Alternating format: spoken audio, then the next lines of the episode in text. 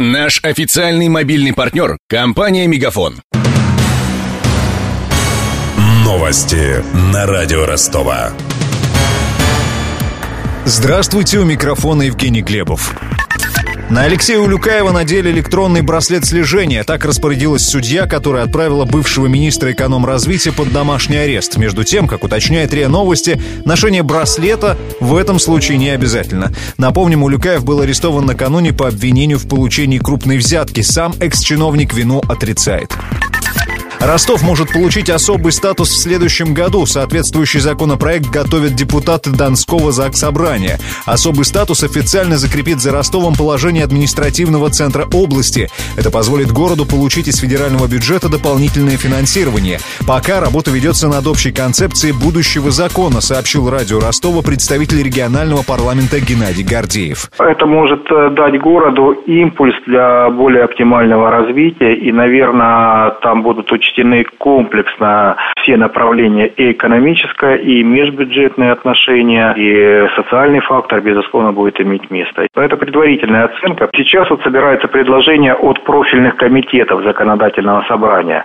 О том, что Ростову нужен особый статус, ранее высказался на своей странице в Фейсбуке спикер Заксобрания Александр Ищенко. Цитата. Законом надо закрепить главное право Ростова получать ежегодно из областного бюджета определенный лимит финансовых средств на развитие. Допустим, 1% от доходной части городского бюджета. Эти деньги будут целевыми, пойдут на ремонт дорог, строительство транспортных развязок, создание парковых зон, благоустройство и так далее. Конец цитаты. Впрочем, рассуждать об особом статусе Ростова начали задолго до Александра Ищенко. Первый вариант законопроекта появился еще в 2002 году, затем работу над документом заморозили. Женский чемпионат мира по гандболу может принять Ростов в 2023 году. Это следует из заявки Федерации гандбола России на проведение турнира в нашей стране. Наряду с Ростовом провести престижный турнир готовы Москва, Санкт-Петербург, Астрахань и Краснодар. В этой связи стоит напомнить о планах донского бизнесмена Ивана Саввиди построить гандбольную арену стоимостью миллиард рублей. Она могла бы разместиться на месте стадиона «Трудовые резервы». Детали проекта ранее нам сообщил начальник городского управления по физкультуре и спорту Денис Брославский. Там здание ветхое сейчас, а будет сделан современнейший дворец спорта, большой. Существующая под снос, а на его месте будет построено новое спортивное сооружение. Ориентировочно сейчас э, он будет вмещать 4-5 тысяч зрителей, пока еще идет э, подбор проекта, и сейчас группа компании «Агроком» как раз занимается подбором такого проекта.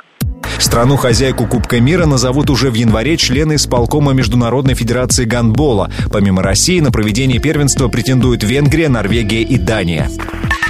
С главными новостями этого часа знакомил Евгений Глебов. Над выпуском работали Денис Малышев, Мария Погремняк и Александр Стильный. До встречи через час.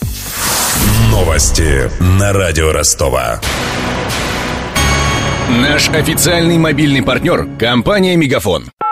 Сегодня вы не ответили на три сделки и пропустили шесть входящих клиентов. Пожалуйста, оставайтесь на связи, даже если вы покинули офис и даже если у вас нет офиса. Не упускайте свои бизнес-возможности. Подключите услугу «Виртуальная АТС» и получайте прибыль с каждым входящим. Мегафон. Бизнес по-настоящему. Подробнее на b2b.мегафон.ру